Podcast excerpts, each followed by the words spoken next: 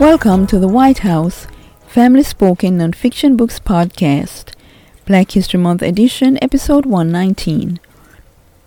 Today we're celebrating the life of Abagole Nunemo from the book 100 Most Influential Black Christians in History, compiled and edited by the editors of BlackChristianNewsNetwork1.com, BCNN1.com. Abagole Nunemo, Ethiopian church leader. Acts 16:31 says, And they said, Believe on the Lord Jesus Christ, and thou shalt be saved, and thy house. If it is the will of God, I too shall drink this cup on his impending death. Abagole was born in 1894 at Dubancho in the Hadia region, southern Shire province in Ethiopia. His mother was called by the affectionate name of Adeye, and his father, Nunemo, was a killer who wanted to satisfy his desire to be famous. Nunemo named his son Sofebo. Later on, Sofebo grew up to be a brave young man, and his name was changed by his fellow cattle herdsmen to Abagole, meaning he who has the ability to gather people around him. In his early life, he was a sorcerer, an idol worshipper, a known rebel, a slave trader, and a murderer. Due to his ability to manipulate the spirits, his relatives and neighbors brought him the firstborn of their domestic animals and chuko, a delicacy made from the flour of roasted barley mixed with butter and salt to form a tasty, thick paste. During the Italian invasion of southern Ethiopia from 1937 to 1941, Abagole, with his compatriots from Hadia, fought the colonizers. He also helped fleeing SIM missionaries by giving them shelter and food as they cautiously made their way to Addis Ababa. He heard the gospel through them but did not respond initially. One day a marauding army burned and looted his house, taking his wife and children. He pursued the looters to Wolaita, attempting to reclaim his lost possessions and his family. While negotiating with the bandits, he spent the night on the vacated SIM compound near Soddo, where he was befriended by the guard, who enthusiastically testified about Christ. One night in November of 1936, God gave Abagole a vision, and the next morning he accepted Jesus Christ as his personal Savior. He was soon reunited with his wife and children and returned home to Dubancho in the Hadia region. He was filled with the Holy Spirit soon after his conversion and began to preach the gospel in his home district of Dubancho. God helped him open up the scriptures to others, even though he lacked formal training. His evangelistic outreach began extending beyond his own district of, of Dubancho to Olo Licho and then to Embers. He ministered not only in the Kembata and Hadia regions, but also in many other parts of Ethiopia. He preached all over Ethiopia, except in the region of Wolega. He continued to encourage those who became believers in Christ to learn the Amharic alphabet, to read and write, and to become teachers in their own villages. Abagole was God's instrument for establishing churches inside and outside Ethiopia. He was given the opportunity to preach in America and in Canada when he was in Nigeria for 19 days, many believed. He played a significant role as one of the founders of the Ethiopian Gele Church, EKHC. He was an EKHC leader for 28 years in the regions of Kembata and Hadia. He was one of the founders and first chairman of the Fellowship of Evangelical Believers Association founded in 1963, in which organization he served as the first president for four years. He was also one of the decision makers when the name Ethiopian Kale Heywet Church was chosen in 1971.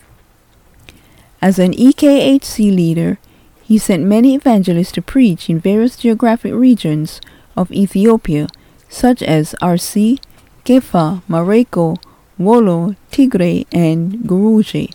He also coordinated operations and raised funds to build churches in Bobicho, Mochia among the Guruji ethnic group, and at Geisha in Addis Ababa.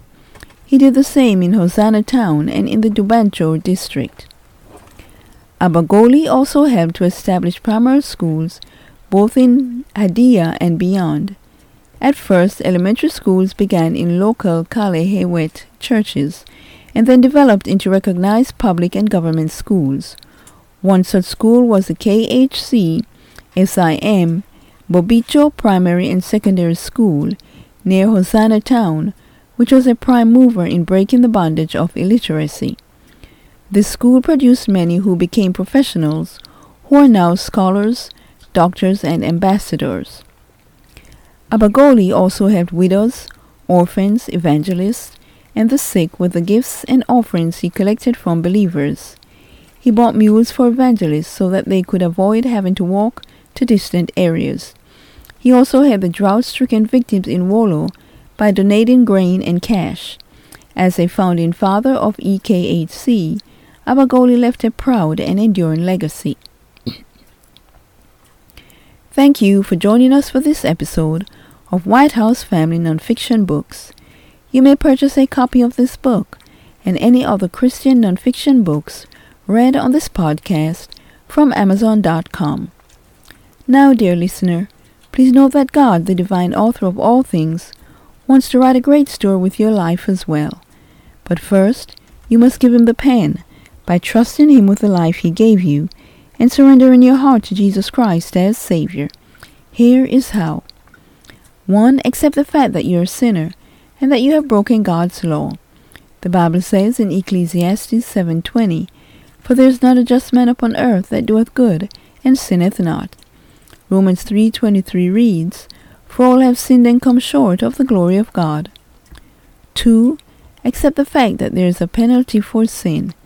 The Bible states in Romans 6:23, For the wages of sin is death. 3 except the fact that you're on the road to hell. Jesus Christ said in Matthew 10:28, And fear not them which kill the body, but are not able to kill the soul, but rather fear him which is able to destroy both soul and body in hell.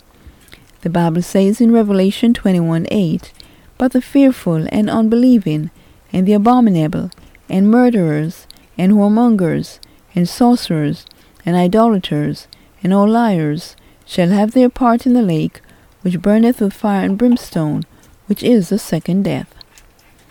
4. Accept the fact that you cannot do anything to save yourself. The Bible states in Ephesians 2 8 and 9, For by grace are ye saved through faith, and that not of yourselves. It is a gift of God, not of works, lest any man should boast. 5. Accept the fact that God loves you more than you love yourself and that he wants to save you from hell. Jesus Christ said in John 3:16, "For God so loved the world that he gave his only begotten son, that whosoever believeth in him should not perish but have everlasting life." With these facts in mind, please repent of your sins, believe on the Lord Jesus Christ, and pray and ask him to come into your heart and save you this very moment. The Bible states in the book of Romans 10 9 and 13 that if thou shalt confess with thy mouth the Lord Jesus, and shalt believe in thine heart that God hath raised him from the dead, thou shalt be saved. For whosoever shall call upon the name of the Lord shall be saved. Dear friend, if you are willing to believe on the Lord Jesus Christ for salvation, please pray with me this simple prayer. Heavenly Father, I realize that I am a sinner and that I have done some bad things in my life.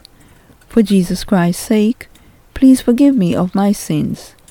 I now believe with all of my heart that Jesus Christ died for me, was buried, and rose again. Lord Jesus, please come into my heart and save my soul and change my life today. Amen. If you believed in your heart that Jesus Christ died on the cross, was buried, and rose again, allow me to say congratulations on doing the most important thing in life, and that is accepting Jesus Christ as your Lord and Savior. For more information to help you grow in your newfound faith in Christ, go to gospellightsociety.com and read what to do after you enter through the door. Jesus Christ said in John 10:9, I am the door. By me if any man enter in, he shall be saved, and shall go in and out and find pasture. Thank you so much for listening, and may God bless you until next time.